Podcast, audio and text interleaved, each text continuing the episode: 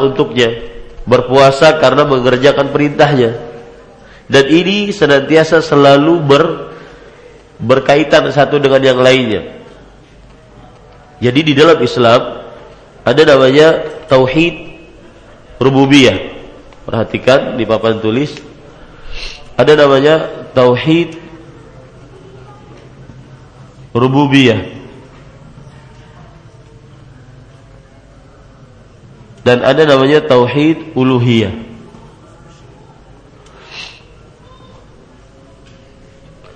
Tauhid rububiyah adalah meyakini bahwa Allah Subhanahu wa taala satu-satunya sang pencipta, pengatur, berkuasa. Al-Malik Al-Khaliq Al-Mudabbir.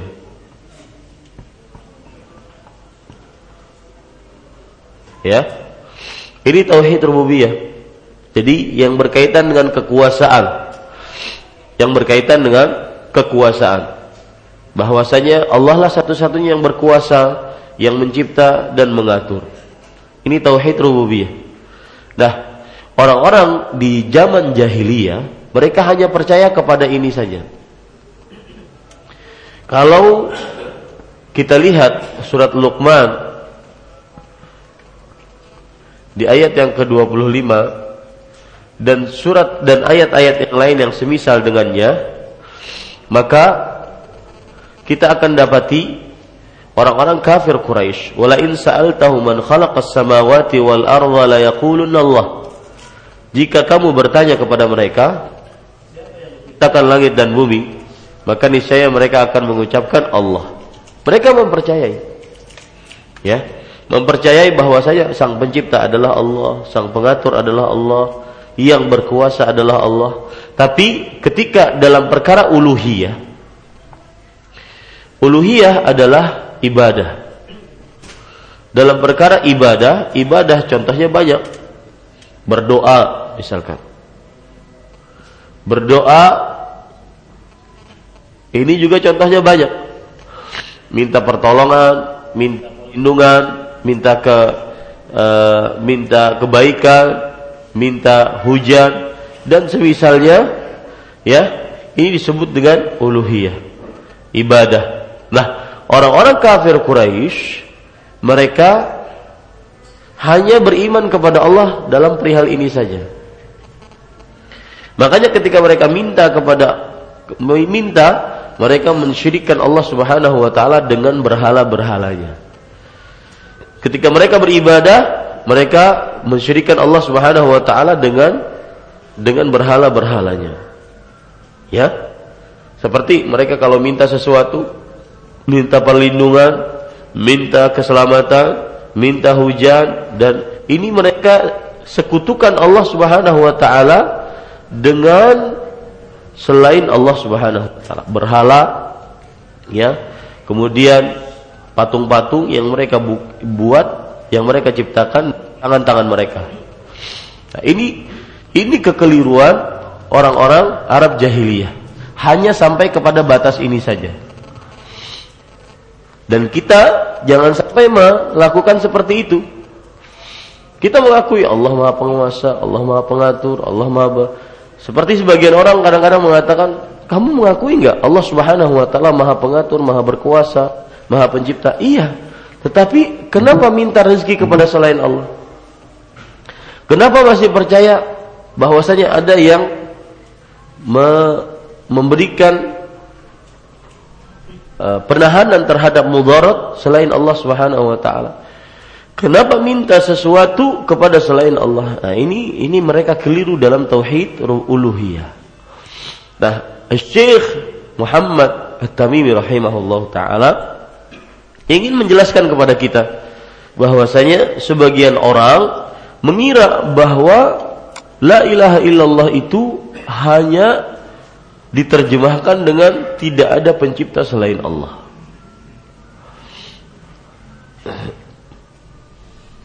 La ilaha illallah diterjemahkan hanya dengan tiada pencipta selain Allah Subhanahu wa taala. Ini keliru. Karena berarti tidak ada bedanya kita dengan orang-orang kafir Quraisy. Padahal orang kafir Quraisy diperangi oleh Rasul sallallahu alaihi wasallam. Abu Jahal, Abu Lahab, Umayyah diperangi oleh Rasul sallallahu alaihi wasallam. Padahal mereka menyatakan tidak ada pencipta selain Allah, tidak ada pengatur selain Allah, tidak ada berkuasa selain Allah. Berarti tauhid mereka kurang kalau cuma sampai sini. Harus ditambah kapan mereka beribadah mulai dari sholat, puasa, zakat, haji, berdoa, ya dan seluruh ibadah-ibadah lainnya itu hanya diberikan kepada Allah. Nah, itu bedanya kita dengan orang-orang kafir Quraisy.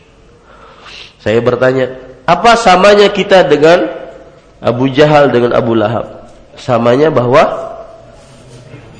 meyakini Allah sang pencipta, sang pengatur yang berkuasa. Sama. Tidak ada bedanya. Lalu kenapa mereka diperangi oleh Rasulullah SAW? Karena bedanya dalam perkara ini. Dalam perkara uluhiyah. Yaitu ketika mereka memohon kepada memohon keselamatan, meminta perlindungan, meminta rezeki, mereka memohonnya kepada selain Allah Subhanahu wa taala. Inilah yang disebut dengan kesyirikan.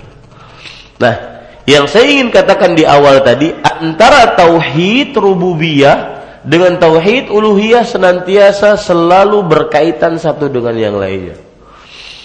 Artinya begini. Barang siapa yang mengakui Allah Maha Pengatur, Maha Pencipta, Maha Berkuasa, maka wajib baginya untuk menyembah hanya kepada Allah. Ya. Untuk apa dia mengakui Allah Maha Pencipta, Maha Pengatur, Maha Berkuasa, satu-satunya tiada sekutu bagi Allah. Kalau seandainya dia mensekutukan Allah dalam ibadahnya. Nah, ini namanya tauhid rububiyah mengharuskan tauhid uluhiyah. Catat itu baik-baik. Tauhid rububiyah mengharuskan tauhid uluhiyah.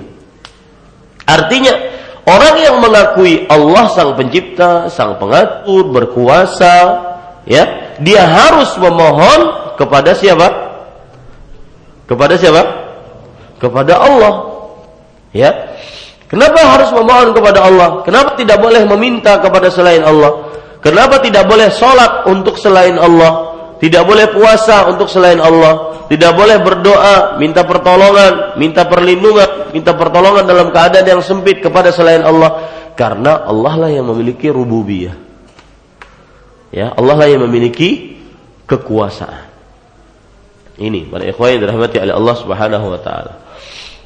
Kebalikannya, siapa yang meyakini tauhid uluhiyah secara tidak langsung dia meyakini rububiyah Allah. Catat itu. Siapa yang meyakini tauhid uluhiyah secara tidak langsung dia meyakini rububiyah Allah, kekuasaan Allah Subhanahu wa taala. Ini selalu berkaitan dengan yang lainnya. Maka saya sering mengatakan, kenapa manusia melakukan kesyirikan minta rezeki seperti yang terjadi ketika pemilu, minta agar lolos menjadi anggota legislatif ya minta kepada selain Allah minta pesugihan bersemedi di sungai dan yang semisalnya. Orang-orang seperti ini sebenarnya dia tidak meyakini rububiyah Allah. Ya? Yang pernah saya ceritakan wanita hamil agar hamil ketika dia melahirkan nanti nyaman tidak susah maka dia mandi dengan kucing. Ketika tujuh bulanan, delapan bulanan. Orang seperti ini sebenarnya dia kurang rububiyahnya. Maka bisa digambilkan sebuah konklusi ringkasan yang mensyirikkan Allah pasti tidak mentauhidkan rububiyah Allah. Orang yang mensyirikkan Allah meminta atau percaya kepada jin meminta sesuatu kepada jin memakai jimat ataupun percaya kepada tukang ramal, pasti dia tidak percaya tauhid rububiyah. Kalau dia percaya bahwa sang pengatur pencipta berkuasa hanya Allah, sudah dia tidak akan pernah mensyirikkan Allah Subhanahu wa taala. Dia hanya berdoa kepada kepada Allah, meminta perlindungan kepada Allah, meminta ya mungkin itu teori Ustaz banyak sekali teorinya. Gampangannya gini nih Pak. Ya. Saya datang ke sebuah pohon ingin kencing. Maka saya ucapkan permisi, saya ingin kencing. Ini orang tidak percaya tauhid rububiyah. Kenapa? Karena yang mengatur, mencipta, berkuasa hanya Allah Subhanahu wa taala. Ngapain dia minta izin kepada selain Allah? Ngapain dia minta keselamatan kepada selain Allah? Makanya bisa digaris bawahi tadi ringkasan bahwa pelaku kesyirikan adalah tidak percaya kepada rububiyah Allah. Pelaku kesyirikan adalah orang-orang yang tidak percaya kepada rububiyah Allah Subhanahu wa taala, kepada kekuasaan Allah, pencipta, pengatur, berkuasa. Ketika kejadian Gunung Merapi di Jogja, orang yang mentauhidkan Allah Subhanahu wa taala baik secara rububiyah, pasti dia akan minta perlindungan kepada Allah. Tapi kenapa ada sesaji-sesaji di bawah kaki gunung pada waktu itu? Karena tidak percaya kepada rububiyah Allah yang mengatur, berkuasa, pencipta hanya Allah.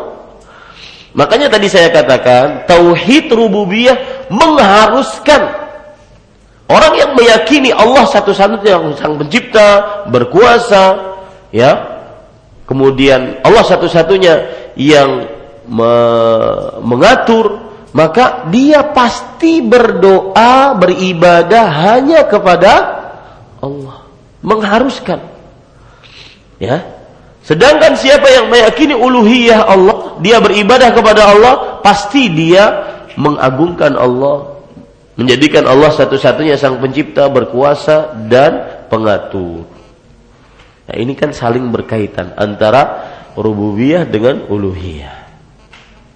Paham ya Bapak-bapak sekalian?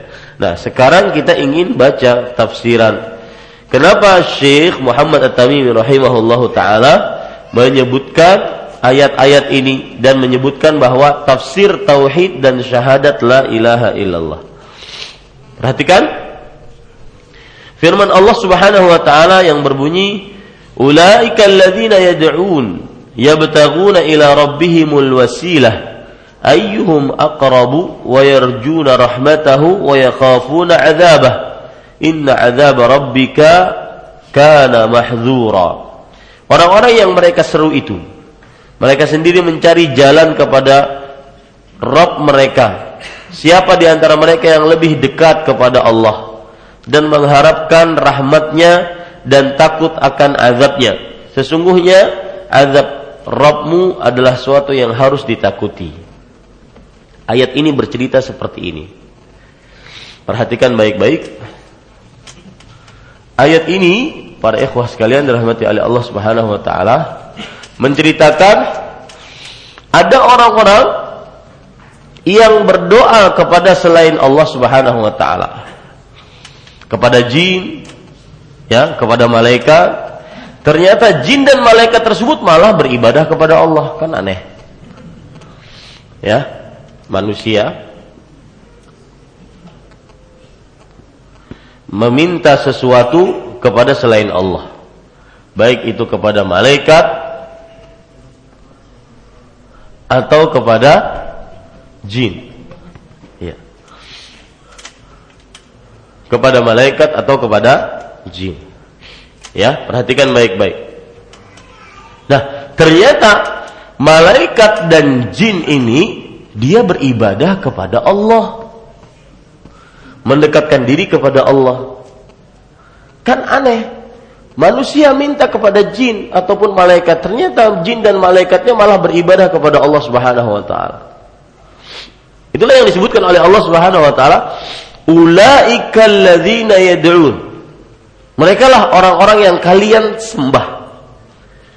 Ya, mereka lah orang-orang makhluk-makhluk yang kalian sembah. Ini. Ya betaguna ila rabbihimul wasilah. Padahal makhluk-makhluk yang disembah ini mereka mencari kepada Allah Subhanahu wa taala al-wasilah.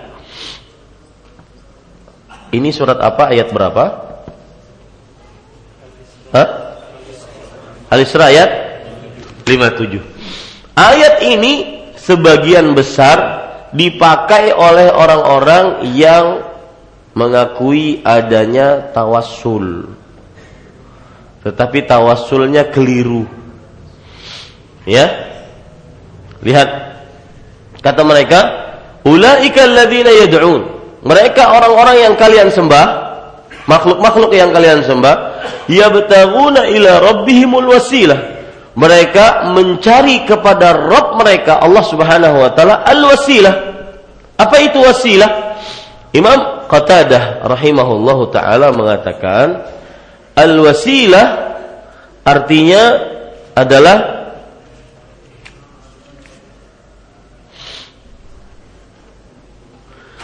taqarrabu ilaihi bi ta'atihi wal amalu bima yurdih. Artinya mengerjakan amalan yang bisa mendekatkan diri kepada Allah. Itu namanya wasilah. Ya. Jadi Pak tulis baik-baik jangan sampai salah. Al-wasilah artinya mengerjakan ketaatan untuk mendekatkan diri kepada Allah. Mengerjakan ketaatan untuk mendekatkan diri kepada siapa? Ini namanya wasilah.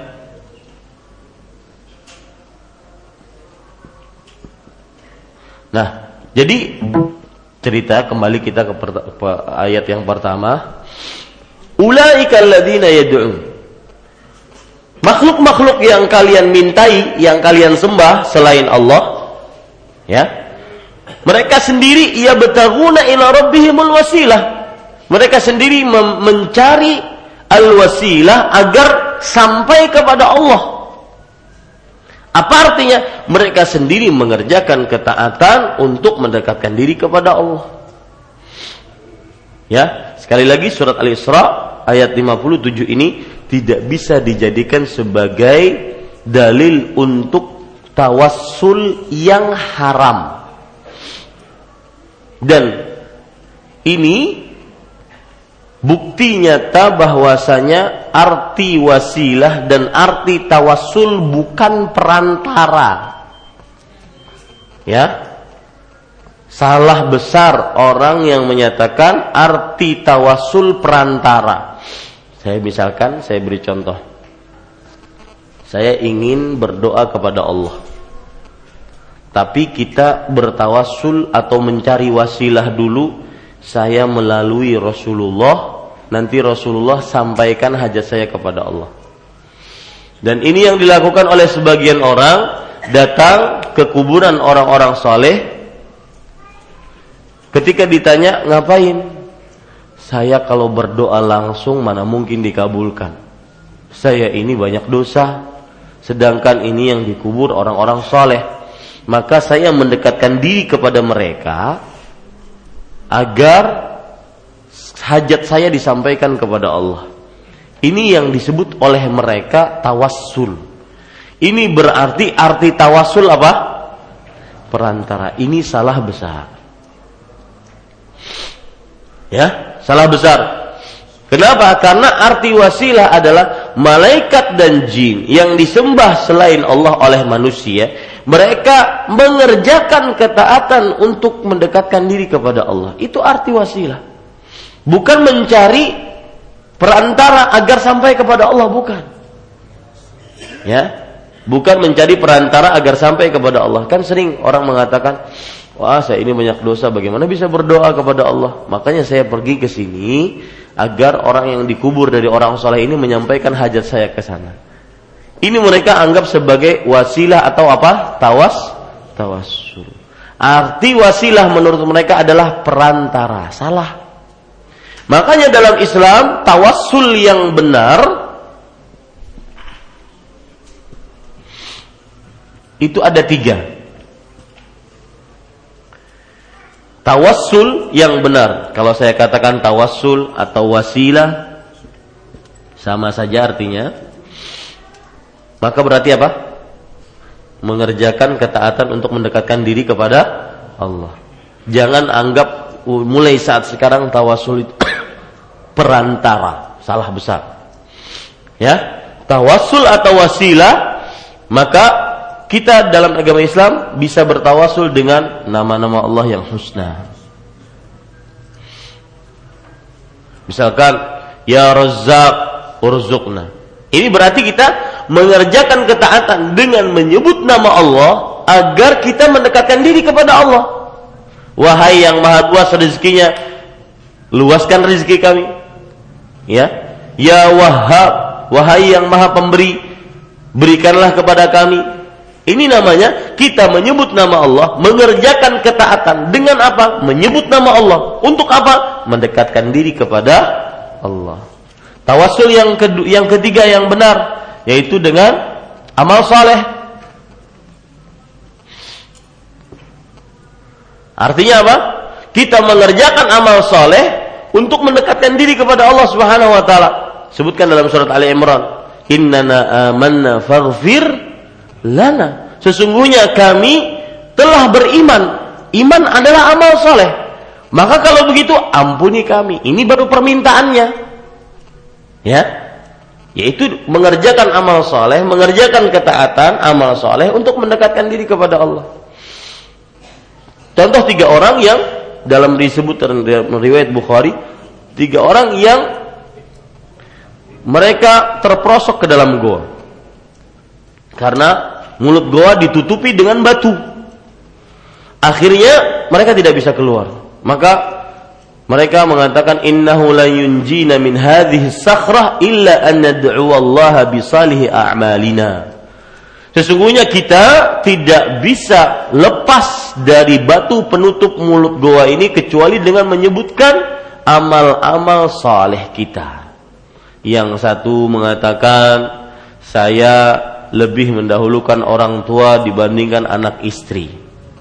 Yang satu mengatakan saya punya uh, simpanan dari gaji pekerja saya dan saya jaga dengan amanah.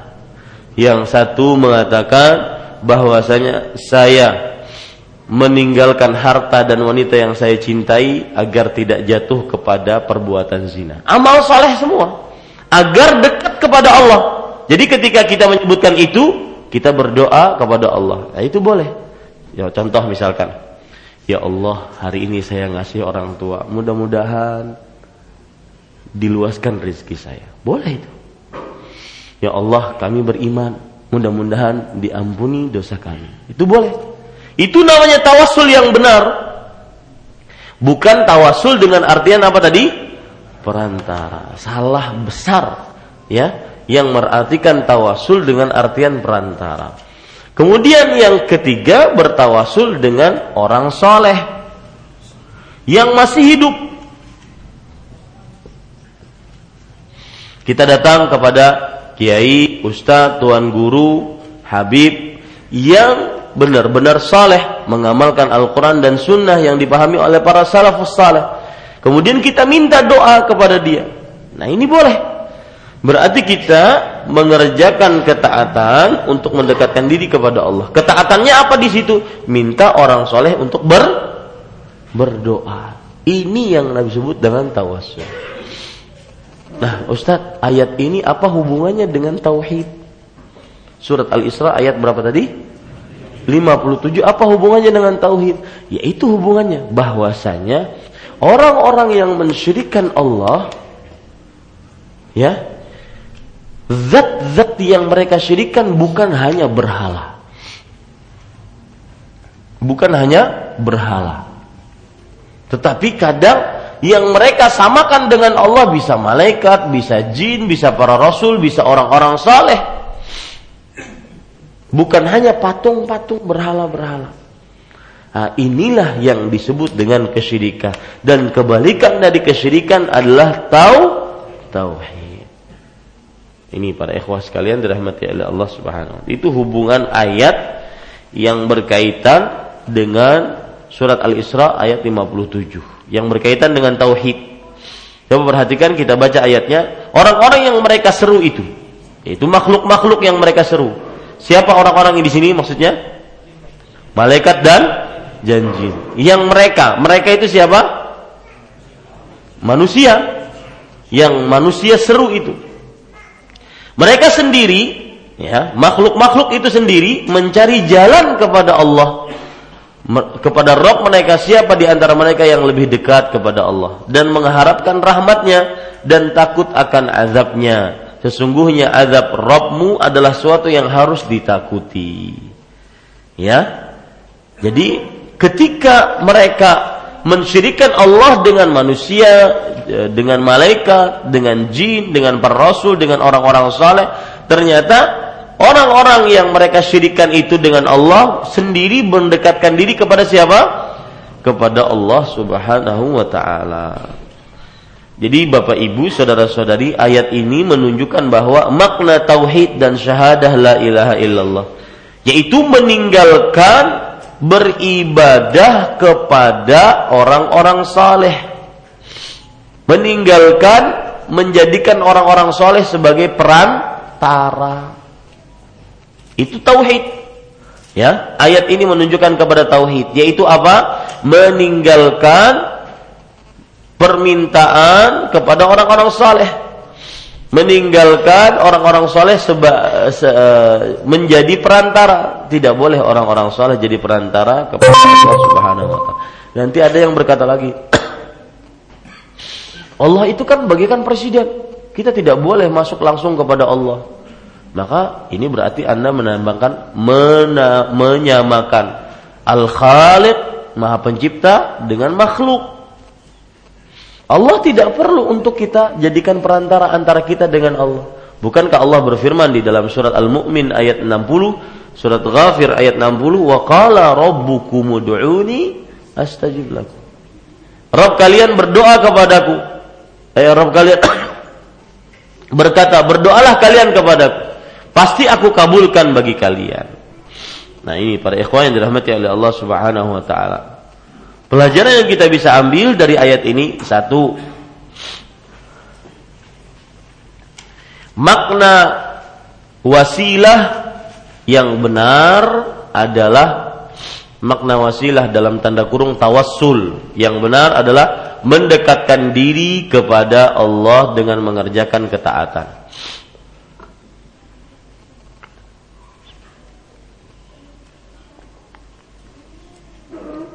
Yang kedua, pelajaran yang kita bisa ambil dari hadis ini adalah bahwa bukan hanya berhala yang tidak boleh disamakan dengan Allah. Tetapi juga makhluk-makhluk lain selain manusia. Bukan hanya berhala yang tidak boleh disamakan dengan Allah, tetapi juga makhluk-makhluk lain selain manusia.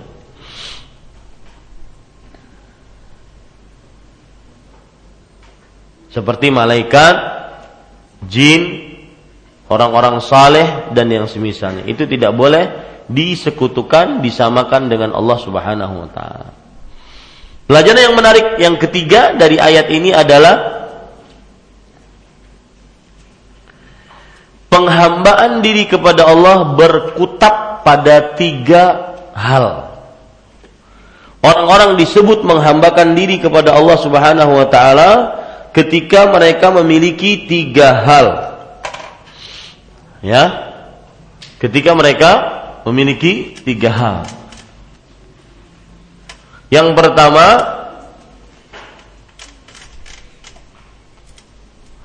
cinta kepada Allah yang kedua, rasa harap kepada Allah. Yang ketiga, rasa takut kepada Allah. Penghambaan diri kepada Allah tidak lepas dari tiga.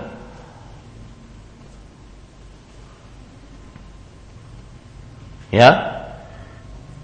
Di sini kepala mahabbah.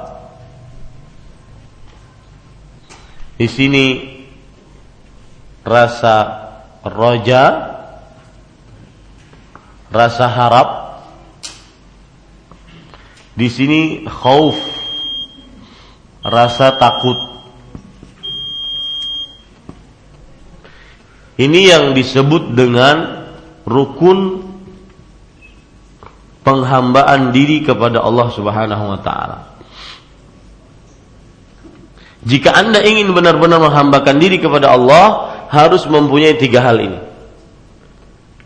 Beribadah kepada Allah kenapa? Karena saya cinta kepada Allah.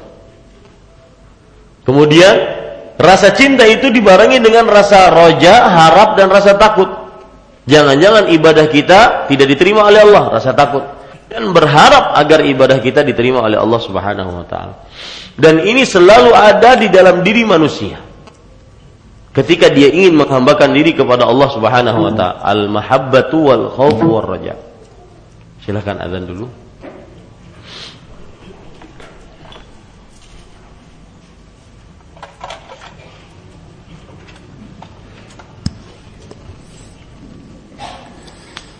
الله أكبر الله أكبر الله أكبر. الله أكبر. أشهد أن لا إله إلا الله.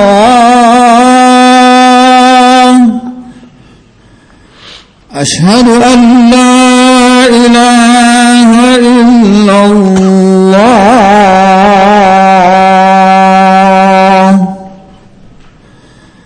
أشهد أن محمد رسول الله.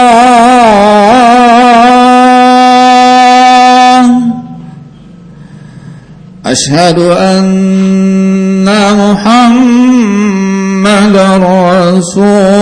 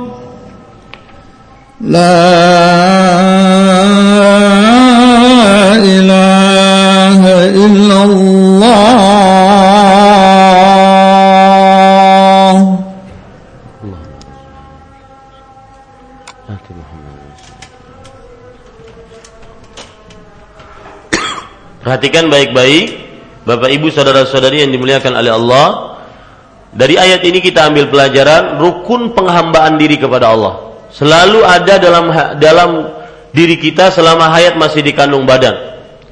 Yang pertama mahabbah, rasa cinta.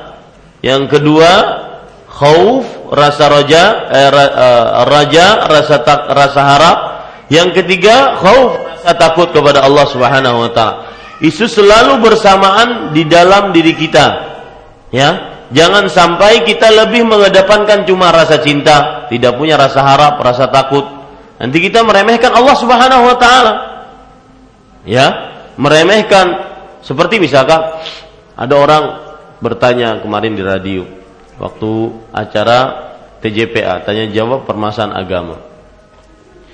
Uh, ketika diajak untuk sholat berjamaah, dia mengatakan, kamu kan belum pergi, pernah pergi umroh atau haji. Saya sudah pergi ke sana. Sedangkan untuk sholat di Masjid Nabawi saya mendapatkan pahala setiap sholatnya seribu sholat. Dan sholat di Masjidil Haram pahala setiap sholatnya seratus ribu sholat.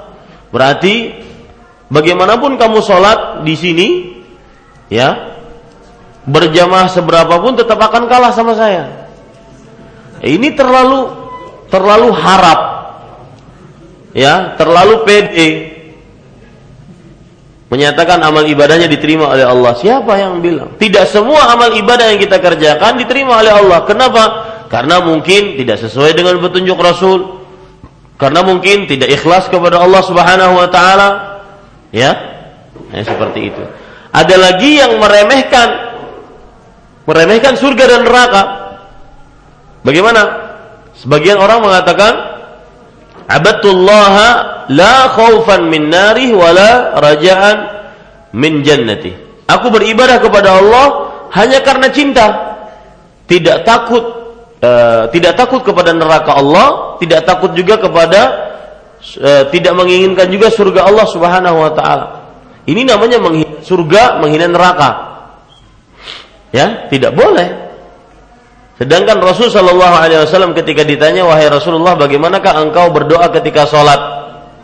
Eh, afwan. Rasul Shallallahu Alaihi Wasallam bertanya kepada seseorang bagaimanakah engkau berdoa ketika sholat?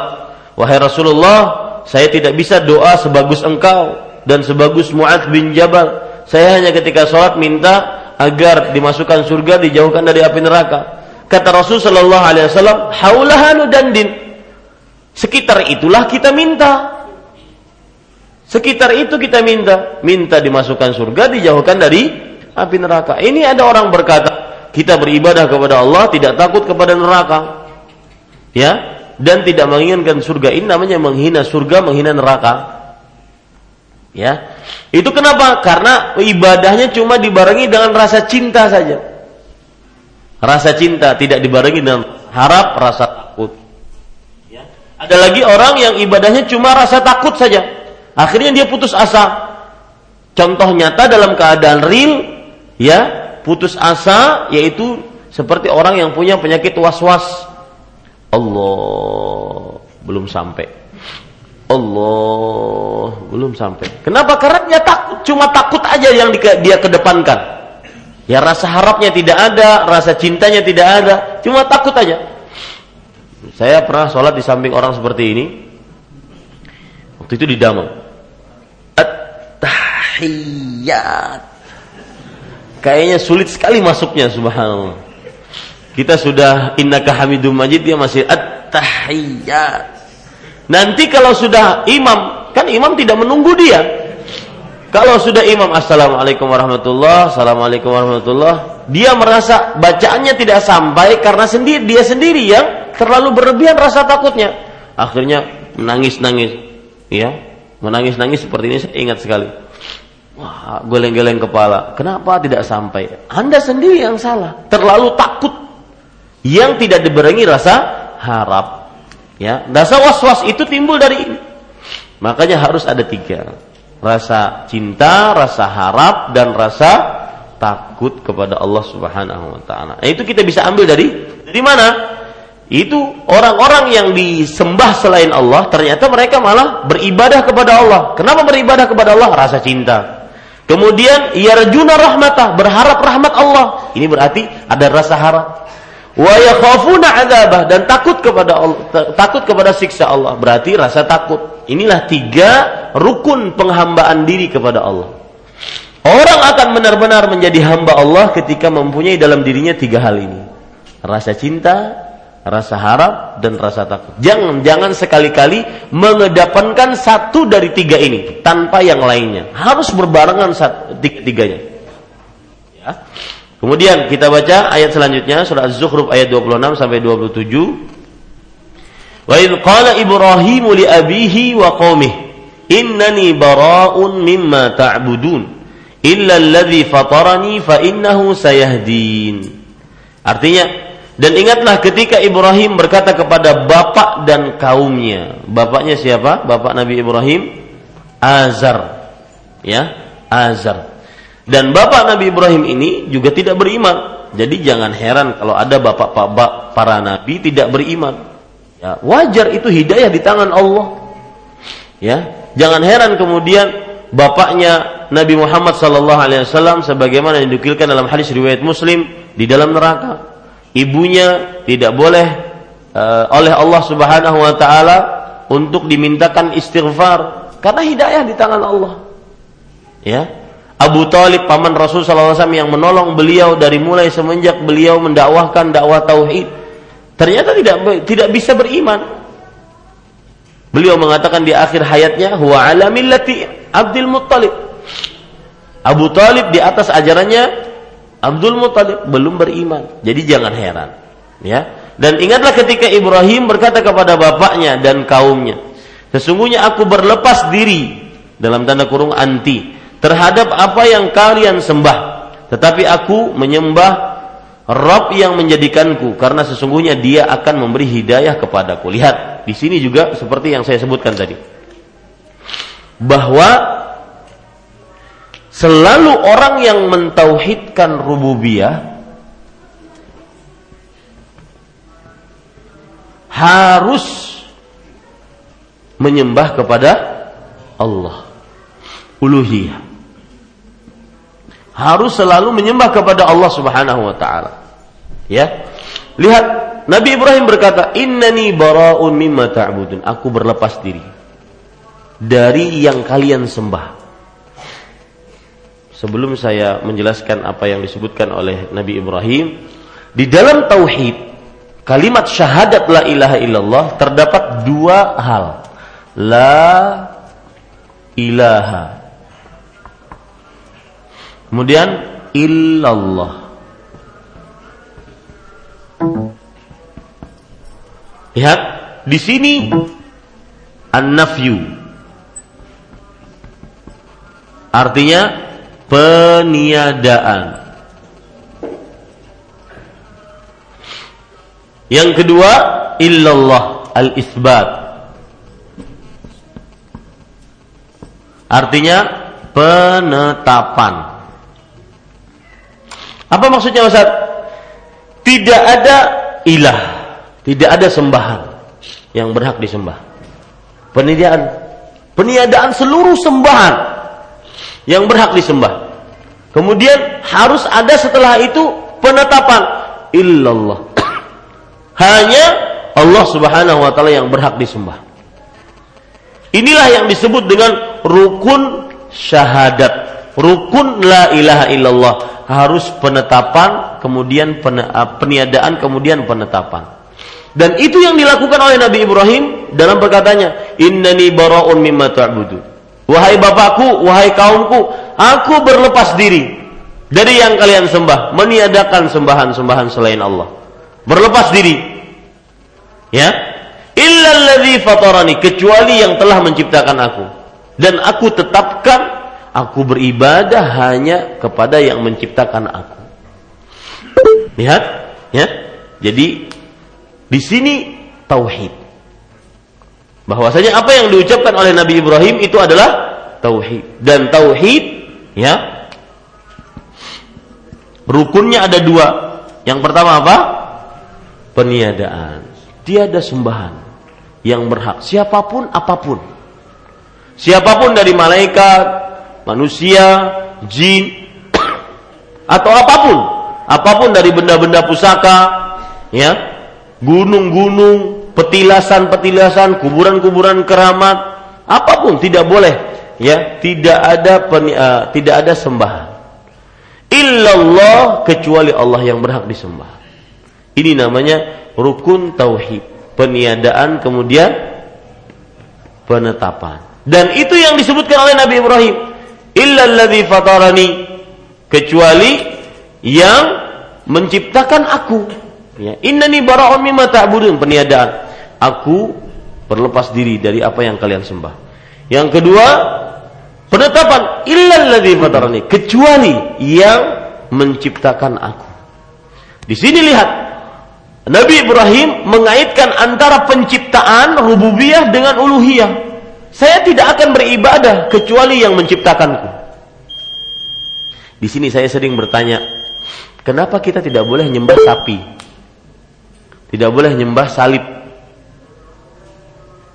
Kenapa kita tidak boleh berdoa kepada selain Allah? Ada yang bisa jawab dari per, pe, apa, penjelasan ini? Kenapa kita tidak boleh berdoa kepada matahari, kepada bulan? Karena ada yang bisa jawab? Hah? Karena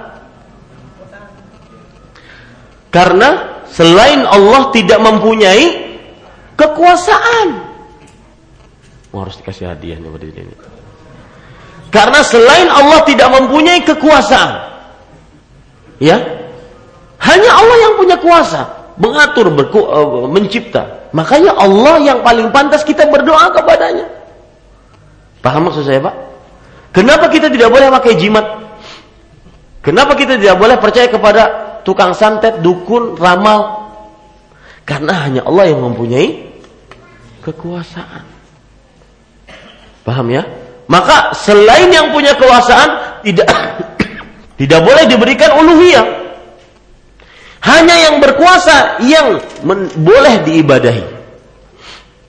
Ya. Dan ini sering sekali Allah Subhanahu wa taala kaitkan kekuasaan dengan ibadah. Coba lihat ayat surat Al-Baqarah ayat 20. Ya ayuhan nasu'budu rabbakum. Wahai manusia, sembahlah Rob kalian. Uluhiyah, sembahlah. Kemudian Rabbakum yang telah menciptakan kalian. Rububiyah. Selalu dikaitkan. Kita menyembah Allah kenapa? Ini pertanyaan lain, Pak Rudi. Kita menyembah Allah kenapa? Karena Allah yang mencipta, mengatur, berkuasa. Sama itu pertanyaannya dengan per, dengan lafat yang lain. Kenapa selain Allah kita tidak sembah? Karena Amin Wiswan karena selain Allah tidak ada rububiyah, tidak ada penciptaan, pengaturan, berkekuasaan. Paham sekarang ya? Nah, itu yang disebut dengan tauhid. Jadi, makanya saya katakan Bapak Ibu saudara-saudari, coba kapan kita lagi ingin mensyirikan Allah, agungkan Allah. Rububiyah, tingkatkan rububiyah Allah dalam diri kita. Niscaya kita tidak akan pernah mensyirikan Allah Subhanahu wa taala. Coba contoh Rasul Shallallahu Alaihi Wasallam beliau bersabda dalam hadis riwayat Imam Ahmad, doaul makrub mengatakan Allahu Allahu Rabbi la usyriku bisyai'an. Artinya doanya orang yang sedang sempit, orang yang sedang banyak masalah, mungkin banyak hutang, mungkin banyak problem, maka dia berdoa dengan mengagungkan dengan rububiyah Allah. Allahu Allahu Rabbi. Allah Allah lah yang mengaturku. Aku tidak mensyirikan Allah dengan sesuatu apa pun. Selalu dikaitkan rububiyah dengan uluhiyah. Kekuasaan Allah dengan ibadah kepada Allah Subhanahu wa taala. Hanya Allah yang disembah. Kenapa? Terakhir sebelum komat. Hanya Allah yang disembah, yang berhak disembah. Kenapa? Karena Allah yang berkuasa, pengatur, pencipta. Kenapa tidak boleh percaya kepada tukang ramal? penguasa pantai selatan, penguasa gunung Merapi, jimat, cincin yang beraja, batok kelapa yang beraja, telur-telur yang ada rajahnya. Kenapa? Karena tidak kuasa, tidak pencipta, tidak pengatur. Maka tidak pantas untuk mendapatkan uluhiyah. Uluhiyah itu artinya ibadah. Demikian. Kita sholat dulu. Wallahu a'lam. Sallallahu Nabi Muhammad.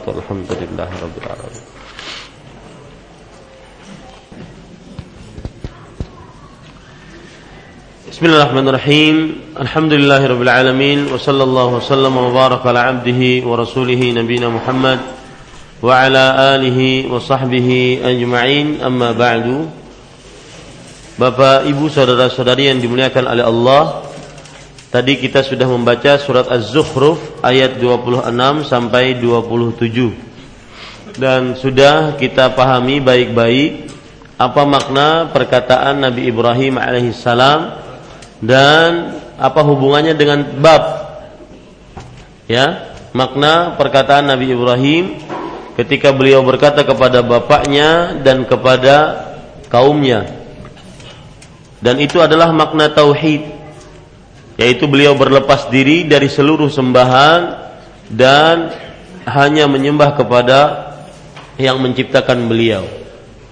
Dan kita sebutkan tadi bahwa tauhid selalu ada dua rukun. Yang pertama apa tadi?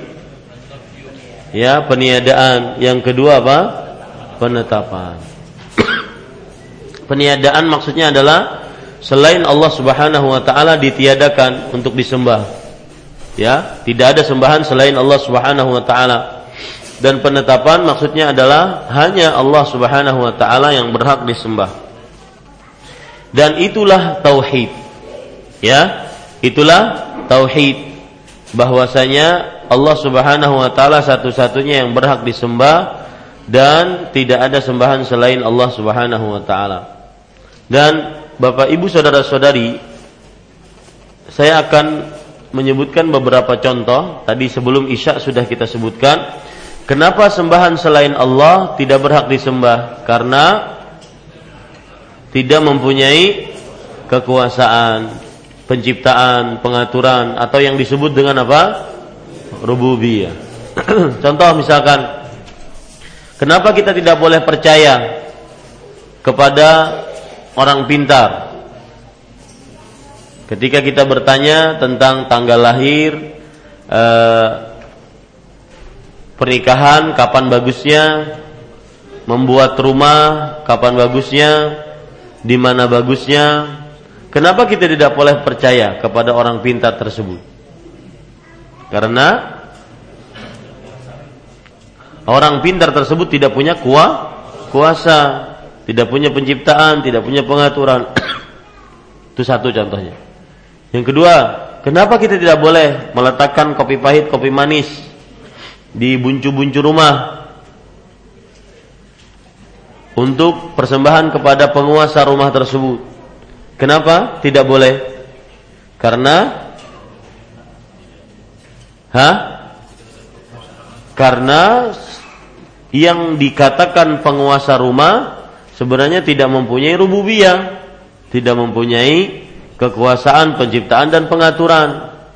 Yang ketiga, kenapa kita tidak boleh memakai jimat? Karena jimat tidak mempunyai rububiyah. Begitu terus jawabannya. Ya. Tidak mempunyai rububiyah. Tidak mempunyai kekuasaan, penciptaan dan pengaturan.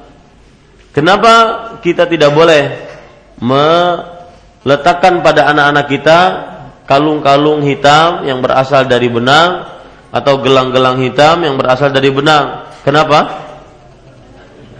Karena kalung tersebut tidak mempunyai rububiyah, kekuasaan, penciptaan, pengaturan. Kenapa tadi ketika kita ingin kencing di sebuah tempat kita tidak boleh minta izin kepada penghuni tempat tersebut? Kenapa? Karena penghuni tempat tersebut tidak mempunyai rububiyah seluruh seperti itu. Ya, terus seperti itu. Kenapa kita tidak boleh percaya kepada petilasan-petilasan, pesugihan-pesugihan? Karena petilasan dan pesugihan tersebut tidak mempunyai rububiyah, terus seperti itu. Ya. Nah, ini para ikhwah yang dirahmati oleh Allah Subhanahu wa taala.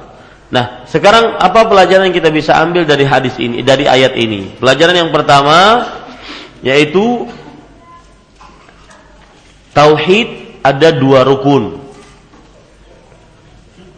Peniadaan sesembahan selain Allah dan yang kedua penetapan yang disembah hanya Allah. Selalu seperti itu. Kalau orang ketika matinya hanya mengucapkan la ilaha ditakutkan dia ateis, tidak bertuhan. Tetapi ketika dia mengucapkan illallah saja, maka ditakutkan dia masuk kepada wahdatul wujud. Hanya Allah, hanya Allah, hanya Allah. Ya. Maka tidak boleh orang berzikir illallah, illallah, illallah. Enggak boleh. Tidak bolehnya bukan karena illallahnya, tetapi karena lafadznya. Harus lengkap la ilaha illallah. Harus dua. Ada peniadaan dan ada pena, penetapan. Selalu seperti itu. Itu namanya tauhid. Yang kedua, pelajaran yang kedua kita bisa ambil dari hadis ini adalah orang bertauhid harus berlepas dari segala macam kesyirikan dan pelakunya. Orang bertauhid harus berlepas dari segala macam kesyirikan dan pelakunya. Meskipun itu adalah para kerabat. Lihat Nabi Ibrahim berkata kepada bapaknya, ya, kepada bapaknya. Saya jadi ingat kalau masalah keluarga ini ada ayat di dalam surat. Kalau tidak salah dalam surat Abasa.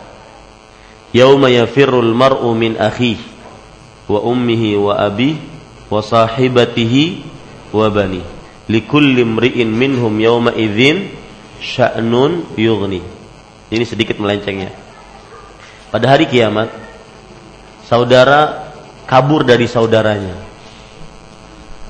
Seseorang kabur dari bapak ibunya seseorang lari dari istri dan anak-anaknya ada penjelasan menarik dari Imam Al-Qurtubi rahimahullahu taala Perhatikan baik-baik. Kenapa dia kabur? Bukan karena goncangan hari kiamat yang sangat dahsyat, bukan itu saja. Ya, bukan karena goncangan hari kiamat yang sangat dahsyat, bukan itu saja. Kan Bapak sekarang memahaminya kabur dari masing-masing nafsi-nafsi sendiri-sendiri karena memang hari kiamat orang sangat takut, bukan. Salah satu sebabnya adalah dia kabur dari saudaranya, kerabatnya, bahkan bapak ibunya, bahkan anak istrinya. Salah satu sebabnya adalah kata Imam Al-Qurtubi karena dia takut akan dimintai pertanggungjawaban oleh saudara-saudaranya. Maka hati-hati ya. Jangan sampai kita membuat kezaliman terhadap keluarga-keluarga kita. Baik itu kezaliman membicarakan dirinya, mengambil haknya, ya. Karena itu sebabnya tafsir yang sangat luar biasa. Yauma yafirrul mar'u min akhihi wa ummihi wa abi wa sahibatihi wa bani. Hari kiamat sendiri-sendiri. Salah satu sebab kenapa sendiri-sendiri? Karena takut bertemu dengan orang. Saya takut nanti bertemu dengan Pak Robi. Kenapa? Karena mungkin saya punya kezaliman terhadap Pak Robi. Nanti saya akan ngasih pahala kepada orang tersebut. Sedangkan di akhirat kita butuh banyak pahala. Ini rahasia firman Allah yang berbunyi al akhillau yauma idzin ba'dhum li ba'dhin aduun illal muttaqin. Para teman, kolega-kolega di dunia nanti di akhirat akan menjadi musuh kepada sebagian yang lain. Saling memusuhi. Kenapa? Kecuali orang-orang yang bertakwa. Kenapa demikian saling memusuhi? Karena saling meminta. Ya, hukukul adamiyin mabniyatun 'alal musyahati yaumal qiyamah hak antara hamba dengan hamba itu dibangun saling meminta nanti pada hari kiamat. Karena semua kita di hari kiamat membutuhkan apa? Pahala untuk masuk ke dalam surganya Allah. Ingin semua dari kita ada ingin timbangannya nanti berat. Bahkan ada hadis riwayat Bukhari diperhatikan tentang tentang berat badannya melebihi Kata Rasul Shallallahu Alaihi Wasallam bukan karena gemuknya yang keliru, tetapi dengan kegemukannya tersebut tapi tidak punya amal. Coba perhatikan, innahu la ya'tir rajulus saminul azim yaumal qiyamah. Sesungguhnya nanti akan datang pada hari kiamat orang yang besar, gemuk, la ya'dilu indallahi janaha ba'udah. Tapi dia tidak mempunyai berat timbangan nanti pada hari kiamat walau satu sayap nyamuk beratnya. Artinya satu sayap nyamuk lebih berat dibandingkan timbangan orang yang gemuk dan besar ini. Kenapa? Karena amal-amalnya terhapus. Kenapa dihapus? Karena dia berbuat kezaliman pada saudaranya, pada kerabatnya di hari di dunia dan tidak minta halal baik itu membicarakan saudaranya, baik itu menzalimi saudaranya dan macam-macam. Maka hati-hati. Kemudian para ikhwas sekalian dirahmati oleh Allah, Tapi khusus untuk ini, untuk masalah tauhid, ya, faedah yang kedua tadi apa? Harus berlepas diri dari kesyirikan dan pelakunya, walaupun para kerabat. Contoh Nabi Ibrahim, karena bapaknya melakukan kesyirikan, maka dia berlepas diri. Innani barau. Wallahi Pak, Ibu sekalian, tidak akan manfaat syahadat kita walau sejuta kali kita bersyahadat kalau kita tidak melepaskan diri dari kesyirikan. Kalau misalkan kita masih ragu-ragu, ah jangan-jangan itu benar, masih ragu-ragu dia dari kesyirikan. Jangan-jangan itu benar tuh. Buktinya apa? Kalau seandainya pakai telur di raja-raja itu nanti ketika ini ada darah dan segala macam. Benar itu jangan-jangan. Maka Bapak Ibu saudara-saudari harus berlepas diri dari segala macam kesyirikan. Tidak boleh tidak. Syahadat kita tidak akan manfaat kecuali dengan berlepas diri dari segala macam kesyirikan dan pelaku kesyirikan. Meskipun itu kerabat kita. Lihat Nabi Ibrahim. Ya. Kemudian para ikhwah sekalian dirahmati oleh Allah Subhanahu wa taala Termasuk hal yang kita ambil pelajaran bahwasanya orang yang bertauhid akan diberi petunjuk oleh Allah. Ini pelajaran sangat luar biasa. Kapan Anda punya permasalahan di dunia, kapan Anda kesempitan di dunia, maka coba tauhidkan Allah. Allah akan berikan petunjuk. Dan ini makna dan rahasia dari firman Allah, "Wa man yattaqillah yaj'al lahu makhrajan." Barang siapa yang bertakwa kepada Allah, Allah akan jadikan jalan keluar baginya. Wa man yatawakkal 'ala Allah fahuwa hasbuh. Barang siapa yang bersandar diri hanya kepada Allah, Allah yang mencukupkannya. Ya. Tauhid akan memberikan petunjuk kepada seseorang. Dan petunjuk di dunia sebelum akhirat. Contoh, petunjuk di dunia apa, Pak? Ya, di zaman sekarang ustadz dan dai itu perlu lebih penjelasan Tadi kita sebutkan orang yang bertauhid mendapatkan petunjuk. Apa Ustaz petunjuk? Nah, contoh petunjuk gimana coba? Contoh petunjuk. Nah, kan bingung kan? Contoh petunjuk apa? Artinya contoh praktek orang diberi petunjuk apa? Melaksanakan ketaatan. Meskipun dia di pasar, ketika hayalah salah hayal falah dia mampu untuk menutup tokonya, dia meninggalkan untuk sholat berjamaah. petunjuk itu. Contoh yang lain dari petunjuk menerima kebenaran, ya itu petunjuk. Ketika disampaikan ayat suci Al-Quran hadis Rasul Sallallahu Alaihi Wasallam, dia menerima kebenaran, maka dia terima itu ayat Al-Quran dan hadis Rasul Sallallahu Alaihi Wasallam. Maka itu petunjuk. Contoh yang lain, menjauhi maksiat, itu petunjuk. Ya. Petunjuk itu. Saya pernah suatu ketika di Damam waktu itu kita ingin berdakwah ke kota yang namanya kota Khobar atau Khubar untuk berdakwah kajian rutin setiap malam waktu itu. Nah, kemudian setelah itu Bapak Ibu saudara-saudari yang dimuliakan oleh Allah, di tengah jalan saya ditelepon, "Ustaz, ini ada yang mau masuk Islam."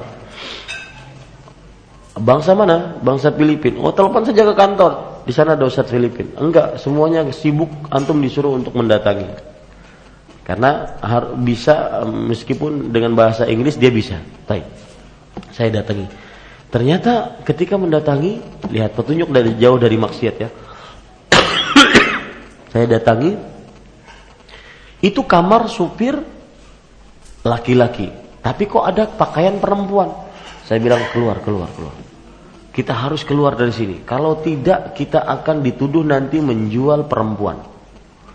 Kan tidak lucu. Nanti sampai berita ke Indonesia, Ahmad Zainuddin menjual perempuan di Arab Saudi. Keluar, tidak lama dan setelah itu datang polisi. Coba lihat. Ya. Dan kriminal yang sangat terbesar, saya diberitahu oleh beberapa intel di Arab Saudi, Salah satu kriminal terbesar di Arab Saudi adalah menyimpan perempuan karena ditakutkan dituduh untuk menjual perempuan. Yang akhirnya tersebar perbuatan zina. Nah, ini petunjuk untuk dijauhkan dari maksiat. Petunjuk dijauhkan dari minum khamar. Petunjuk dijauhkan dari punya teman-teman yang buruk. Petunjuk itu.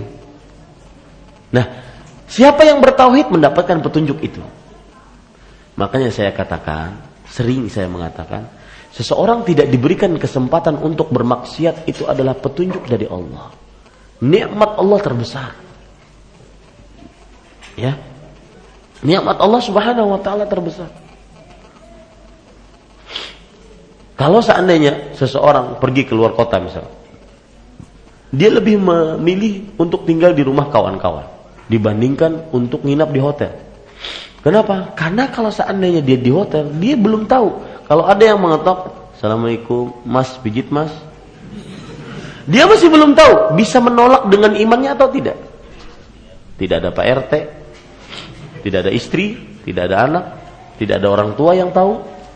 Walau satu malam, cinta semalam nantinya. Ya, akhirnya apa?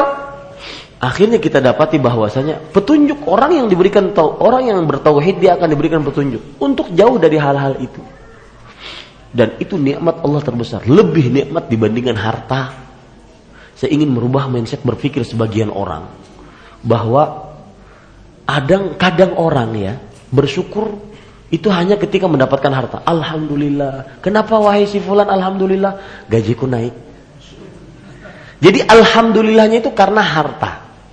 Alhamdulillah. Kenapa alhamdulillah? Karena dapat emas. Dapat perak dan semisalnya. Pokoknya alhamdulillahnya hanya ketika dapat harta. Sedangkan di sana nikmat-nikmat Allah yang sangat luar biasa banyak. Apa itu? Petunjuk. Petunjuk ketaatan. Petunjuk menjauhi maksiat. Itu nikmat Allah terbesar. Ya. Petunjuk untuk di, tidak diberikan kesempatan bermaksiat. Itu nikmat Allah subhanahu wa ta'ala terbesar. Petunjuk sehat. Petunjuk iman. Ya. Kemudian diberikan kesehatan. Saya seperti yang saya katakan. Saya pernah ke Ponti, ada kawan rumahnya tinggi, tiga tingkat. Satu tingkat itu ngepel dan nyapunya tiga jam. Saking luasnya. Rumah itu pak. Ya, bukan gedung, rumah. Jadi gila-gilaan Masya Allah subhanahu wa ta'ala. Ya, dia membuat rumah itu besar-besar. Dan alhamdulillah aja faedahnya. Yang jelas Nah, ketika kita melihat, wah, saya pengen seperti itu. Mobil mewah-mewah. Wah, saya pengen seperti itu. Uang melimpah ruah. Wah, saya pengen seperti itu. Pengen nggak? Pengen ya? Jangan munafik deh, pengen ya? Mau miskin sama kaya? Hah? Mau kaya ya? Mau kaya, yakin nih. Rasul sallallahu alaihi wasallam bersabda, "Yadkhulu fuqara al-jannata qabla al-aghniya bi 500 am. Orang-orang fakir masuk surga sebelum orang kaya 500 tahun. Masih mau kaya mi?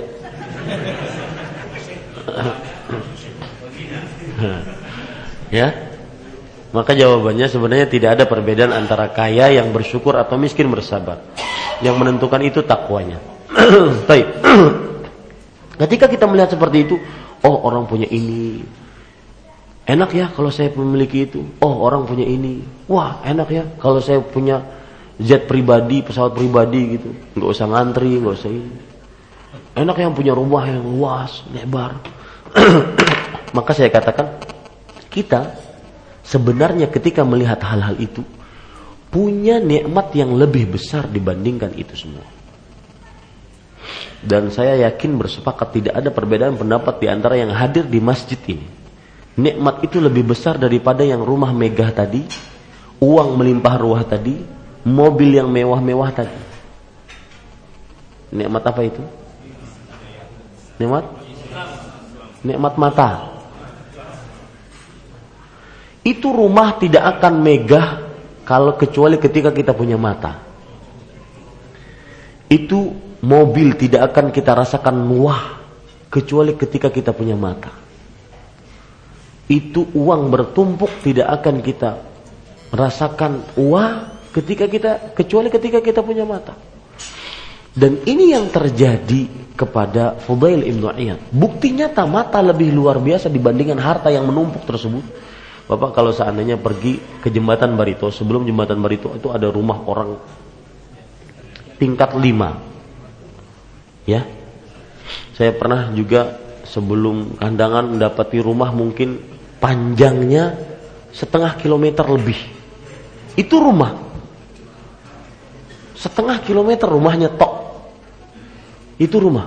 Kita akan merasa, wah, sebenarnya kita punya lebih daripada itu, yaitu mata.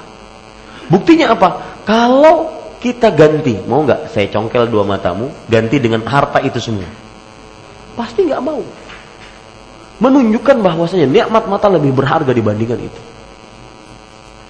Di sinilah firman Allah, uh, sabda Rasul Shallallahu Alaihi Wasallam yang berbunyi, "Ni'matani maghbunun fihi ma katsirun minan nas." Dua nikmat yang kebanyakan manusia lalai dari dua nikmat tersebut. as kesehatan. Wal farah, waktu yang luang. Di sini pula yang menjadikan Fudail bin Iyad, ulama abad kelima Hijriah ketika membaca surat Al-Balad ayat 8 sampai 9. Alam naj'al lahu 'ainain wa lisanan wa syafatain? Bukankah kami telah jadikan untuknya dua mata, satu lisan dan dua bibir? Setiap kali membaca ayat ini, amalkan ini malam ini. Amalkan malam ini ketika kita sudah hadir pengajian malah jarang mata-mata kita menangis karena Allah Subhanahu wa taala. Malah tambah keras hati kita. Mana yang dulu mata-mata kita menangis karena Allah Subhanahu wa taala? Kata Fudail bin Iyad, "Kenapa engkau menangis?" Beliau ketika membaca ayat ini beliau menangis. Kemudian beliau ditanya, "Kenapa engkau menangis?" Kata Fudail bin Iyad, "Hal bitta lailatan syakiran lillah an ja'ala laka 'ainain tubsiru bihima?"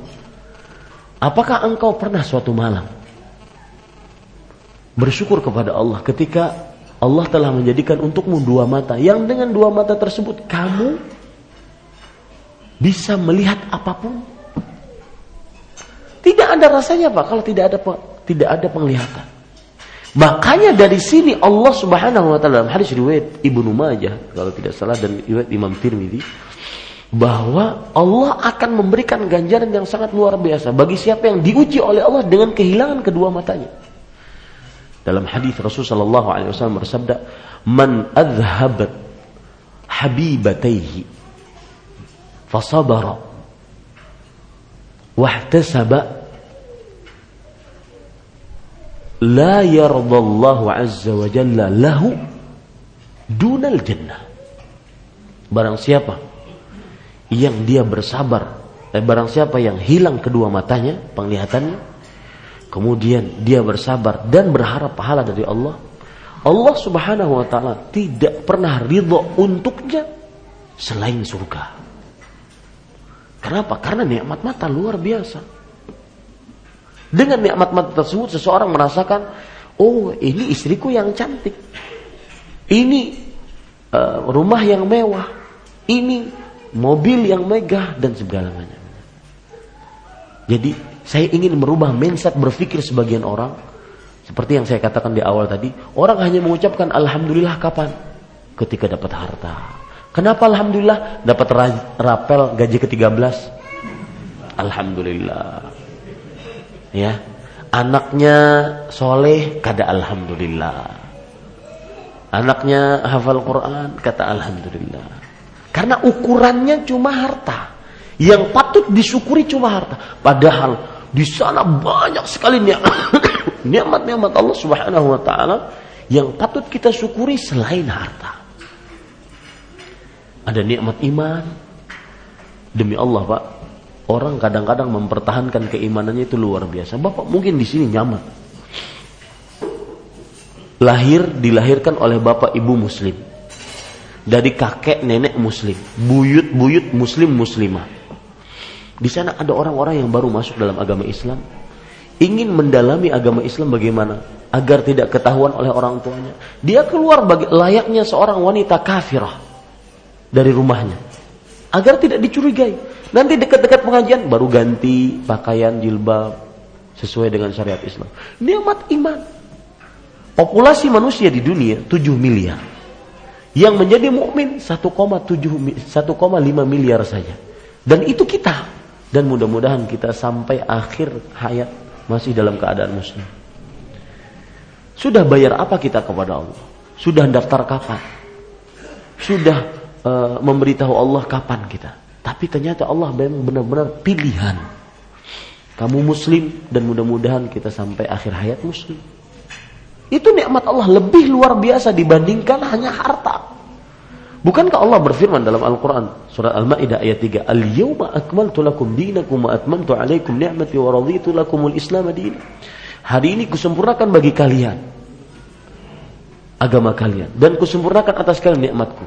Imam Ibnu Katsir mengatakan hadhil ayatu akbaru ni'amillahi azza wa jalla. Ayat ini sempurnanya Islam anda menjadi seorang muslim itu nikmat Allah terbesar atas umat ini.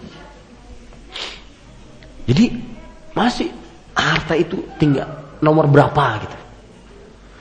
Nah, kenapa saya katakan ini? Saya ingin merubah mindset berpikir orang mulai saat sekarang ketika bertemu dengan orang lain, wah, enak ya rumahnya mewah, wah, enaknya rumahnya mega.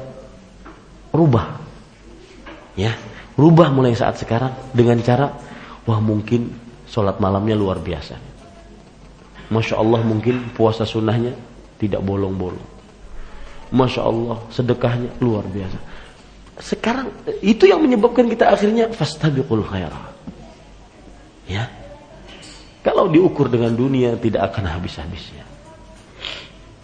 Ini para ikhwas sekalian, mudah-mudahan dengan penjelasan tadi kita lebih bersyukur kepada Allah Subhanahu wa taala apa yang baik itu dari Allah Subhanahu wa taala. Sallallahu nabi Muhammad walhamdulillah rabbil alamin. Nah. Silahkan jika ada yang ingin bertanya. Uh, untuk pengumuman besok pagi karena ada satu hal saya tidak bisa kajian setelah subuh. Kemudian juga uh, mungkin insya Allah akan ada pertemuan habis sholat isya besok malam kalau tidak ada kajian insya Allah akan diumumkan via SMS akan ada pertemuan ya pengurus masjid dengan jamaah masjid yang mandinya berkenaan dengan bulan Ramadan. Ya kita ingin bulan Ramadan ini tahun ini harus berbeda dengan bulan bulan tahun tahun yang lalu. Jangan-jangan ingin Ramadan terakhir. Ya orang-orang yang merugi itu ada tiga hal kata Rasulullah SAW yang pertama punya kesempatan dan semua tiga hal ini terkumpul pada dirinya punya kesempatan tidak digunakan sebaik-baiknya. Ramadan dia masuk diberikan umur oleh Allah dia tidak gunakan sebaik-baiknya. Punya orang tua ya, tetapi dia tidak berbakti, dia tidak gunakan sebaik-baiknya. Ya, yang ketiga punya harta tapi dia tidak gunakan sebaik-baiknya, akhirnya dia orang-orang yang merugi. Jadi ini semua terkumpul tiga hal. Punya kesempatan tidak digunakan sebaik-baik. Maka saya ingin kita berkumpul untuk memusyawarahkan tentang bulan Ramadan ini besok malam insya Allah taala dari mulai uh, habis maghrib insya Allah. Kalau tidak ada pengajiannya, tunggu saja SMS-nya insya Allah taala. Nah, ada yang bertanya? Ya, sudah bunyi piring, gak ada yang bertanya. Subhanakallah bihamdika asyhadu an la ilaha illa anta astaghfiruka wa atubu. Sekali lagi besok pagi ya, belum ada pengajian tafsir, belum bisa dilanjutkan dan untuk besok saja ya. Subhanakallah bihamdika asyhadu an la ilaha illa anta astaghfiruka wa atubu ilaik. Wassalamualaikum warahmatullahi wabarakatuh.